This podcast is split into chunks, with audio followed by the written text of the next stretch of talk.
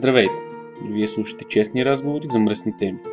Ако случайно нямате 18 години, моля спрете този подкаст и се върнете когато ги направите. Ако случайно честните разговори на тема човешки сексуалност ви обиждат, моля спрете този подкаст. Или по-добре го изслушайте и вижте, че няма нищо срамно в секса. Ако по някаква причина различната сексуалност ви обижда или не може да я приемете, спокойно. И ние не приемаме вас, така че не все тази дали ще ни слушате или няма. Ако все пак решите да останете, пригответе се за едни честни разговори за наистина мръсни теми. Теми като взаимност, сексуалност, доставяне на удоволствие, БДСМ, фетиши и изобщо всичко това, което ни привлича в секса. Приятно слушане!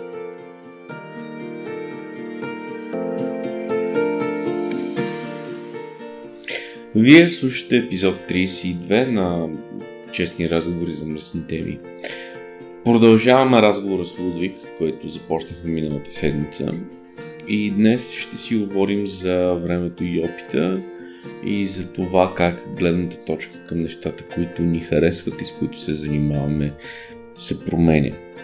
Как се изграждаме, как променяме вкусовете и предпочитанията си. Надявам се епизода да ви хареса.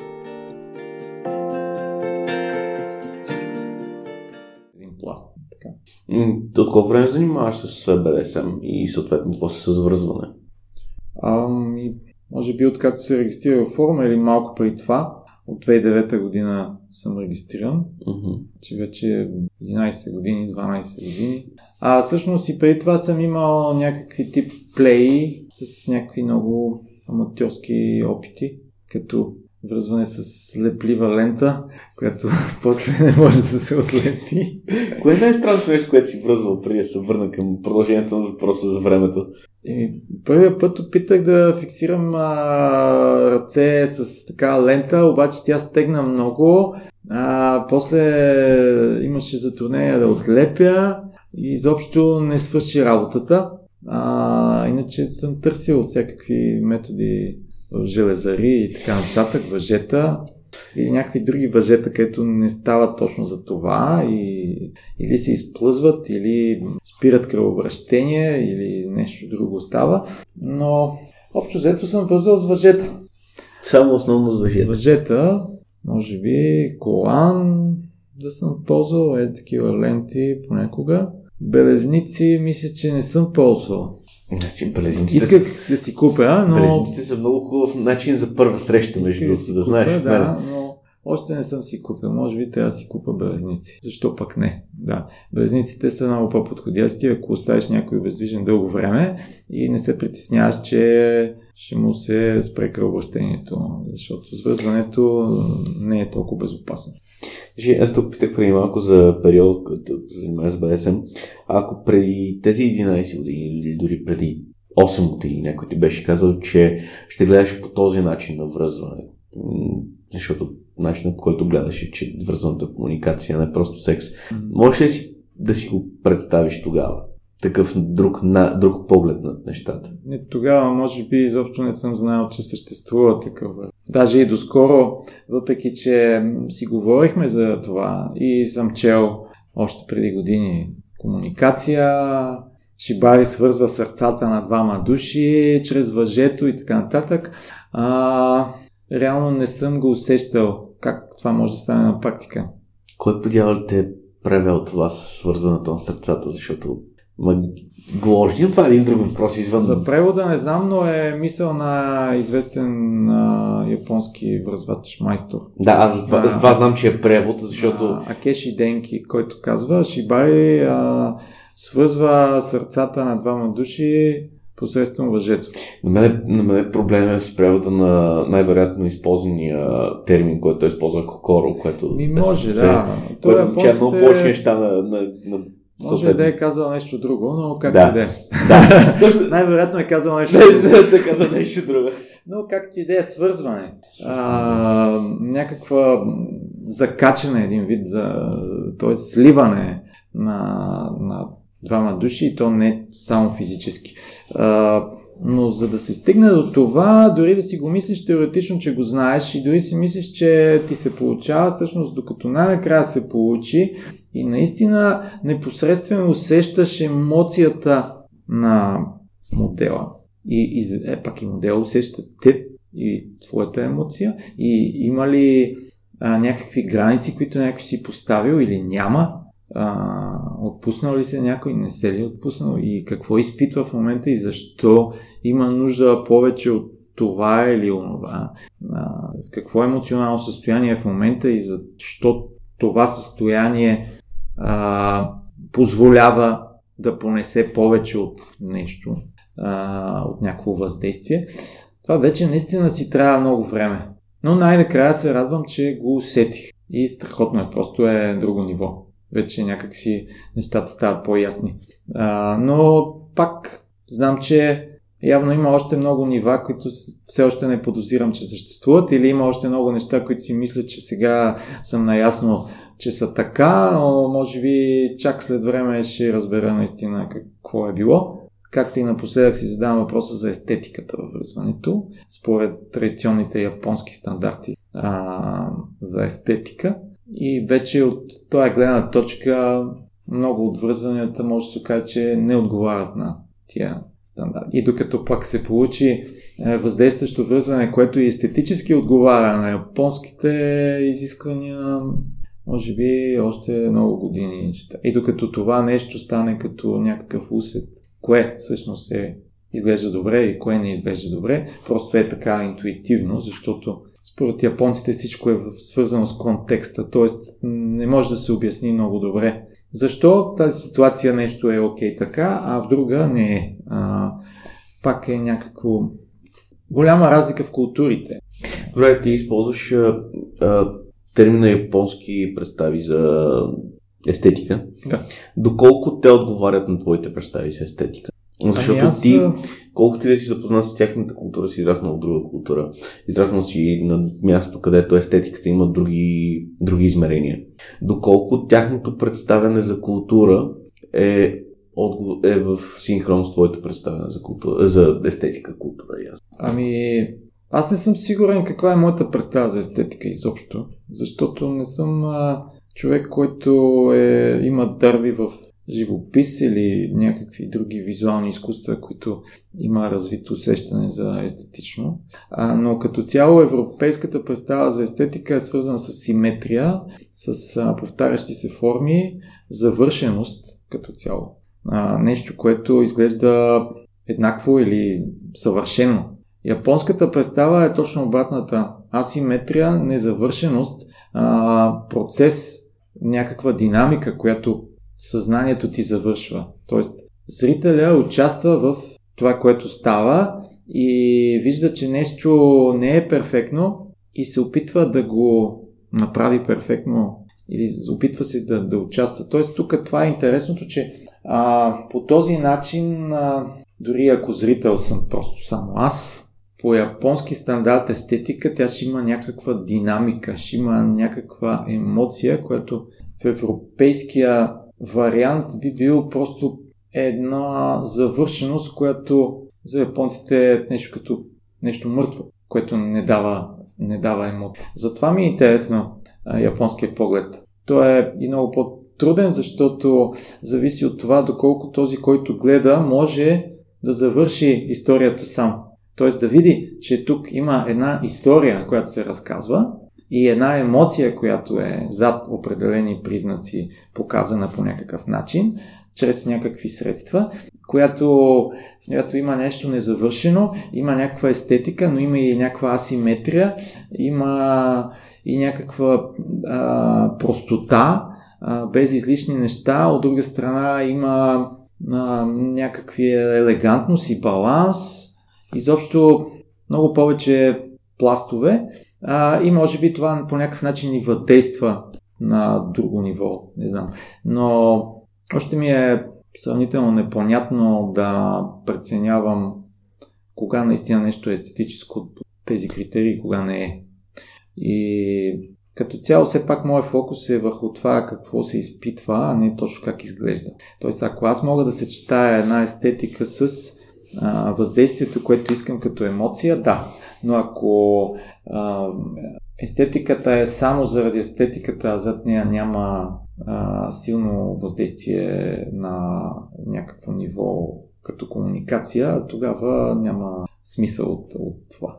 Тоест естетиката е чак след като се постигне едно дълбоко ниво на общуване и от тук вече нататък да го направим и да изглежда добре, без да загубим от това дълбо, тази дълбочина. Даже ако може да я задълбочим още повече и да увеличим а, сетивата, защото да кажем едно връзване а, в а, дрехи за йога ще има една емоция, а, едно връзване в жена, която е облечена по-елегантно, а, ще има друга, ако е серотично било, ще има друга, или ако е напълно гола, ще има друга емоция. А ако нещо е просто загатнато и нашето съзнание довършва гледката, да кажем едно бедро, което е оголено леко, но не се вижда всичко, или едно деколте, това ще ни кара да мечтаем повече. Ако всичко е показано напълно, ще бъде... няма да остане нещо за въображението. Ако пък всичко е скрито, също няма да има на какво да се захване въображението, за да започне да мисли за някаква елегантност. Затова трябва да се намери някакъв баланс, но това е някакъв нов пласт, който наскоро ме така вълнува и дава още допълнителна такава идея за това, което може да ми предстои. Тоест, дава ми повод за още години изследване. Изследване. А доколко, тъй като ти имаш немалко опит, хол си пред малко учители, учил си при някои от най-добрите в момента, а, доколко техният стил е твой стил и доколко твоя стил е твой стил? И вчера гледах даже едно клипче за стиловете и дали той се от друг инструктор така размисли, доколко стилът ни ограничава и изучаването на стил ни ограничава. И какво е стил? Ами, стил е от една страна една система от а, техники, която е построена с определена цел. Тоест, майстор, който е постигнал определено виждане за това как той разбира случая връзване и целият процес и към какво се стреми. Дали повече към формите на въжетата или повече към а, ориентация към тялото и емоцията на партньорите. Тоест, може да ги различим стиловете, да кажем, някои по-арт ориентирани, които виждаме по-скоро въжетата и плетениците и това ни впечатлява. Но тялото, на което са вързани, някак си минава на заден план. Или пък по-традиционните, които се показва емоцията, която се изпитва от модела, и въжетата подчертават или тази емоция, или подчертават тялото. И ние по-скоро виждаме тялото, а не виждаме въжетата, като погледнем едно свързване. А, там, т.е. там въжетата се стремат да не ни разсеят от емоцията, от човешкия елемент, а, който се случва и от историята, която се... А, и общо взето, от една страна ме ме интересува точно това, а, тази емоция, по-традиционния подход. Друга и някои съвременни елементи.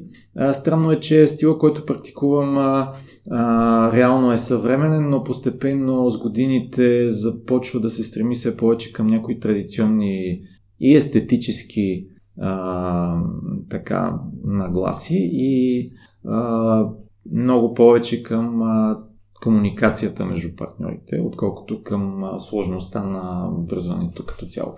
А, и сега един стил, някой, всеки трябва да започне от нещо. Трябва да се учи от някой. Както този връзач казва, всички тези майстори, които са създали свои стилове, са се учили от друг майстор от начало, копирали са го него, докато стигнат до ниво, което те могат да измислят неща от себе си и да развият своя стил. А, но все пак, за да се тръгне, трябва всеки да а, учи, според мен, стил, който най-близо отговаря до неговото разбиране за нещата. Тоест, да се учим, както ако сме музиканти, ако някой иска да става рок музикант, да се учи от музикант, който е, също е рок музикант и близък до стила, който той харесва. И след това вече, да кажем, да развие в някаква посока и да поеме по свой път. А, определено, според мен, а, изучаване на стил е много по-добре, отколкото изучаване и при някой, който казва, че не принадлежи на никой стил. И това не е а, заради някаква друга причина, заради това, че а, когато се изучава стил, ние учим една ясна система обучение. Тя е много по-добре формулирана и има много ясни стъпки откъде се започне и как да се върви. Има някакви базови неща, които ако не се овладеят вече нататък не може да се продължи. Тоест има структура на обучение, има традиции, има история и има и нещо по-дълбоко. Тоест може да намери отражение всеки да научи нещо, което е от най-простото до някакви дълбоки философски неща, най-високото ниво. Това дава възможност за голям растеж, голям напредък и голям фокус. А, и отделно пък уменията, които се получават, независимо кой стил, ако някой стигне високо ниво, той ще е способен технически да възпроизведе и друг стил.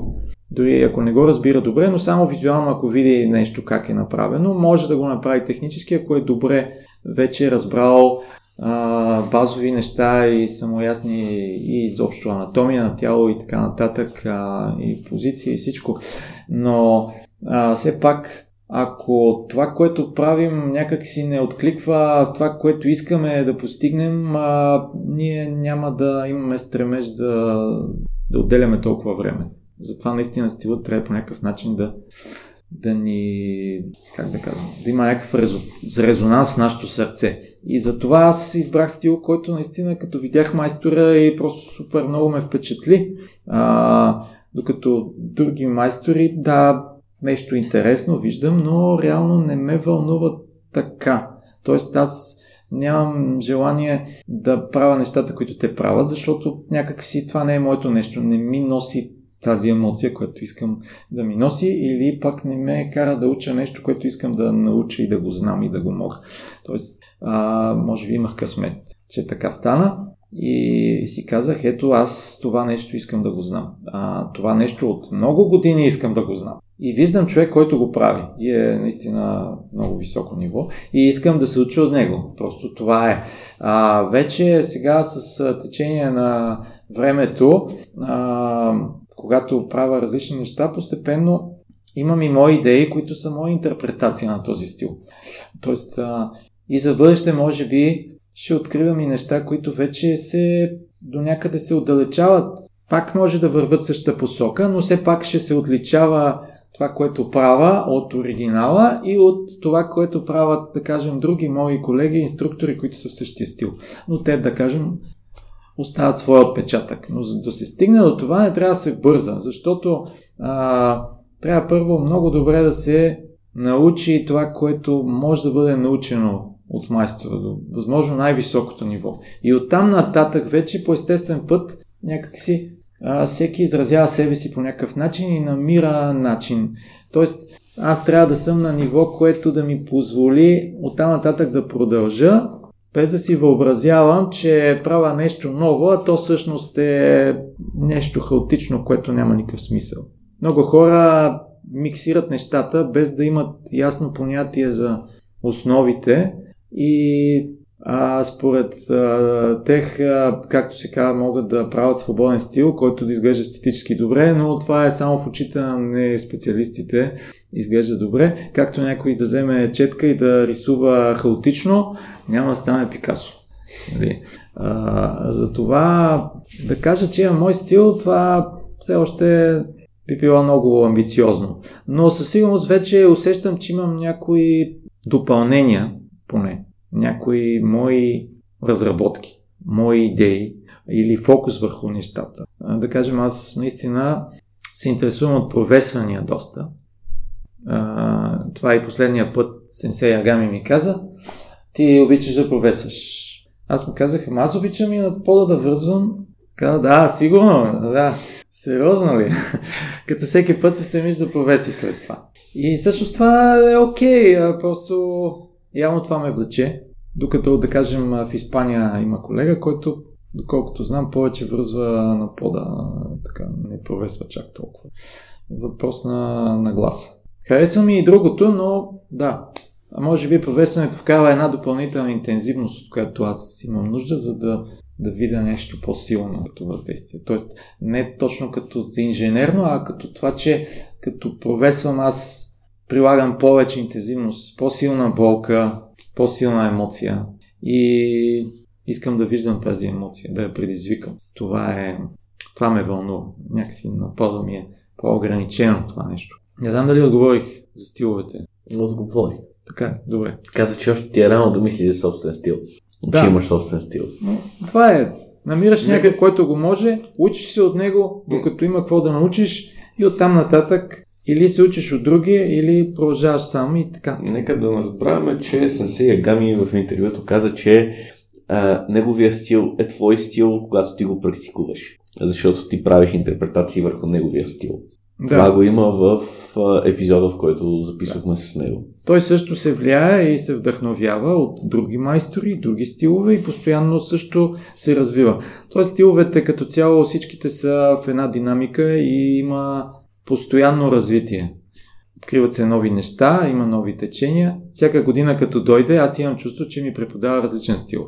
Защото през последната година той а, сменил фокуса и вече го вълнува нещо друго. А, това са личните търсения. По същия начин аз, а, докато практикувам лично, явно правя нещо, което ме вълнува и това е някаква специализация. В тази област имам някакви понятия, нещо друго, което е по-различно Нямам, но той не ме интересува толкова явно. И така, и когато това се натрупа с много години, наистина може да се оформи нещо, което е разпознаваемо. И това може би е стила. Когато видим, че някой прави нещо, кажем, а да, това е стила на еди кой си. А, и ако някой види мое връзване каже това е Ягами стил, а не каже това е Лудвиг, го е връзвал тук, значи все още нямам стил. Нали? Би всяка снимка или всяко видео или всяка демонстрация, като особено ако някой, който разбира, да веднага да се сети, че това е мое. Това пък предполага да съм много известен. Тук стигаме до някакви такива грандомани и затова, да. Но да кажем начин, който изразяваме себе си. Средства, които ги изразяваме. Добре. А, ти си един от двамата ученици в Европа на, на? Извън Япония като цяло, които са лицензирани да преподават стила? Да, все още двама. Двама. Другия е Хуан от Испания. А, в Астурия имаше едно градче. Хихон или Гижон. Не съм го виждал от години. От 2016 година насам не съм го виждал. Но да, за сега сме двама. Има индикации да има още един в Белгия, който е мой ученик. И имат и, има и други ученици на Ягами, но те нямат право да преподават официално. Те са научили някакви неща, които си ги включват в техния арсенал, но са някакви елементи. Нали. Те не са специализирани в Ягами не, Да, не са фокусирани върху стила. Но общо колко са лицензираните ученици на Ягами стила, които могат да го преподават? Които имат разрешение от сенсея да го преподават? Ами за Япония не съм сигурен колко бяха. 5 или 10. За Европа сме Два. двама. Извън Европа също не знам дали има други. Евентуално ако има някой в Азия, защото той правеше семинари в а, Шанхай, в Тайван, Хонг-Конг, в Австралия ходи скоро, но не е давал официално изявление, че някой има лиценз, а, така че това е. Който, по може да се научи. Оригиналния Ягами стил. Както говорихме преди малко, няма оригинал, не да. може да е оригинален да, така, стил, защото... може да се научи моята интерпретация, а, но все пак по някакъв стандарт, който е одобрен от майстора за преподаване и по базови неща, които трябва да са универсални както в София, така и в Япония, така и в Испания. Защото целта беше това. Програмата на обучение да бъде така, както в Япония. И наистина тук да не е по-зле като ниво на преподаване или като стандарт за определени степени. Тоест степента да отговаря на тази, която някой има в Япония. И така, София Какво? и Гижон. Какво да учиш при японски майстор? Ами, трудно. Трудно може да се разбереш езикова бариера, култура, а, сложни концепции, а, да се чувстваш, че не можеш да схванеш нищо и че нищо не правиш като хората. И колкото повече напредваш, вече да усещаш японския метод на обучение, който е доста критичен. Тоест, похвалите са само от начало и само за учениците, но... Колкото да, да те зариби. За инструкторите има само критика. А, тоест, а, да, в някои отношения може да е смачващо а, така, психиката или обезкуражаващо, но пък това е начин и да се, може би, да се разбере, че много неща не правим както трябва, за да можем да се замислим. И след като се замислим, да започнем да правим а, нещата както трябва. За това мисля, че има голяма разлика между това някой да отиде като частни уроци да си плаща, да научи някой друго връзване а, и да каже аз съм учи при Ягами. Той като клиент по-скоро ще бъде похвален. И дори да има някаква разлика, и дори да не прави нещата перфектно, то може да остане с впечатление, че го е разбрал. А, и да е доволен от това, което става. Но, да кажем, това, което става с мен, напоследък а, майстора почти през цялото време не беше доволен последната година, последния път. А, тоест, не ми спести никаква критика. И аз вече знам как трябва да се направят правилно нещата и много от нещата вече го постигам като стандарт. Тоест има разлика от това, което беше тогава, когато той дойде. А, но не забравям, а, че все още има много неща, които трябва да учи. Тоест, може би това е целта. А, да, не се, да не си въобразим, че знаем и да се стремим наново да учим наново. И отново да започнем пак от нулата, ако е нужно, но вече на друго ниво и да преразгледаме всичко, което знаем отново и да постепенно се освобождаваме някакви навици вредни или разбирания, които ни пречат да се развиваме. Защото а, развитието минава през а, усещането, че м- някакво недоволство от резултата или някакво разрушаване на някакви стари неща, за да се заменят с нещо ново. А, както казах и за естетиката напоследък, ако мисля от гледна точка на естетика, може да се каже, че това, което сега правя, изобщо нищо не отговаря на тия стандарти. Трябва наново всичко да премислям. А, тоест, всеко следващо ниво премисляме всичко. И това, което е било, вече не е достатъчно. Не отговаря на тези стандарти. Трябва да се мине на следващото. А тази година последната беше фокус комуникацията, а не техниката на вързване, както беше преди. Затова и превключих, но пък сега разбирам разлика. Преди съм си мислил само, че правя комуникация, но реално съм си гледал във въжетата, но не го знаех. Изведнъж разбираш, че не си се могъщ. Това е ползата да има майстор. Виждаш, че някой е наистина много по-високо ниво и когато те критикува, те кара да се замислиш. Ако някой друг те критикува, който не ти е учител, може да го отречеш просто и, и изобщо нищо да не промениш. А аз след този семинар а, реших, че трябва да променя всичко и да премисля абсолютно пак на ново всичко. И двамата са минали през това да, да. се критикуваме един друг и да го отричаме. Да, да, ти ако ми го кажеш, аз може да кажа, ми, какво разбираш ти? И това няма да ми промени нагласата и няма да ме стимулира към растеж по този начин. Може би ще се замисля и после ще кажа... Но най-вероятно не. И дори да се замисля, ще кажа, ами, да, замислих се, но мисля, че ти не си прав. А, докато другото е, сенсея казва нещо, аз не мога да го разбера, обаче практикувам и се опитам да го разбера. И повтарям, повтарям, в един момент го разбирам. Казвам, а, значи може би това е искал да ми каже, ама аз тогава не можех да го разбера. И това е някакъв стремеж, да. Затова, да, имам късмет. Сега ще видим тези вируси. Дали ще може да е тази година? Може би, да. Може би тази година ще пропусна, за съжаление. Ще се виждаме виртуално само. Да. Но наистина съм благодарен на съдбата, че имах възможност да срещна такива хора и съответно и Ягами Сенсей и други също връзвачи, които по някакъв начин а, ми промениха разбиранията за връзване и от а, някакво връзване с перверзна цел, за да правя BSM Play, а, стигнах до такива размисли за някакви дълбоки неща и процеси, психологически, сексуални, емоционални, и които нямат край, нямат, нямат а, шанс да бъдат научени до край, но все пак. Да, и може би а, до някакъв размисъл на това, доколко аз изразявам себе си чрез това връзване, доколко а, съм себе си. Тоест, може би някакво личностно развитие, не знам. Може и да не съм се развил личностно изобщо. Общо взето се съмнявам в много неща, които а, така. За мен ключа към напредъка е минавай през самокритичността. Аз като си видя снимки от преди няколко месеца или преди половин година, аз виждам само грешките. И си казвам, сега бих го направил по-добре това. Или да, нещо не ми харесва чак. И наистина, а, да, това, поне, това може би е показател за напредък. Нали, ако си кажа, ей, колко хубаво съм го направил, аз сега не мога така, това ще е краят. Кое ще е краят на обучението или края на...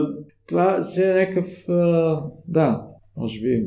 Ами не знам, а, виждал съм връзвачи, които са били известни преди години и са преподавали и стигат до някаква граница на своя потенциал. Не знам по каква причина. Дали вече спират да се обучават или просто това им е потенциала.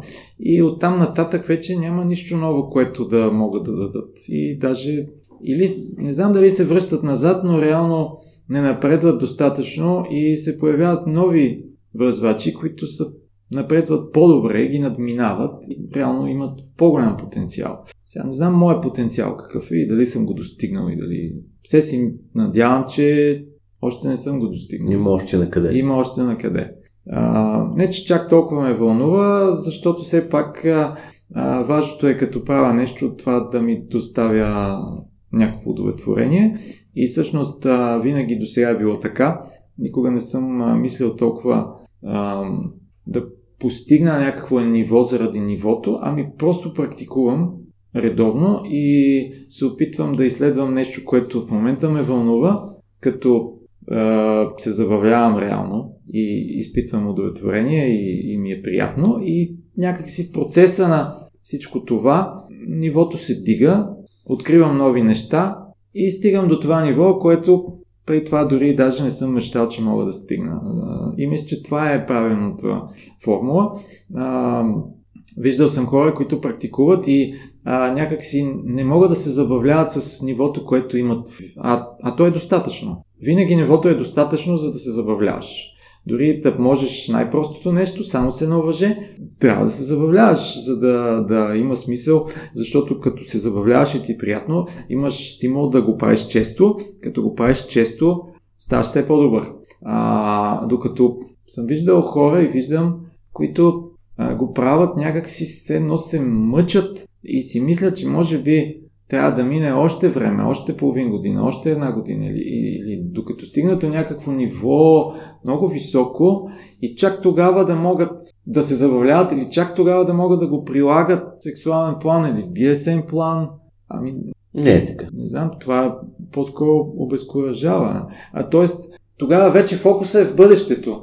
Да мислиш просто за бъдещето, че може би някой ден ще можеш нещо. А, да, ама ако спреш няма да можеш и какво? А, по-добре, след като имаш партньор, сега той пред теб, имаш въже, имаш някакви умения, които да направиш нещо, което няма да навреди, ми... Go for it. Отдай се на емоцията. не го мисли много така от към а, а, техниката или не се Тоест, аз съм самокритичен, когато видя нещо, което съм правил, но докато съм го правил, няма самокритика там. Не се оценявам. Ами напротив, тогава напълно съм отдан на това, което става и ми е приятно. Чак след това мога да кажа, че нещо може да е по-добре. А, тоест, отдайте се на емоцията и отдайте се на това свързване с партньорите си, за да, да извлечете максимум от умението, което имате, независимо какво е. Не си мислете, че само най-добрите се забавляват. А, защото много хора, които харесват вързване, е достатъчно е на някои им е достатъчно просто да усетят въжето по кожата си и това да им даде нужно. И това и е достатъчно да го правиш с а, любим човек. А това дали можеш да правиш сложни неща или не, са доста по-маловажни неща. Емоцията няма да е по-добра. Също някой си мисли, че емоцията с мен ще е по-добра. Не, ако имате партньор, който ви е любим, с него ще е по-добра. Не сме. Дори аз да съм по-добър връзвач. Личната връзка е много по-съществена.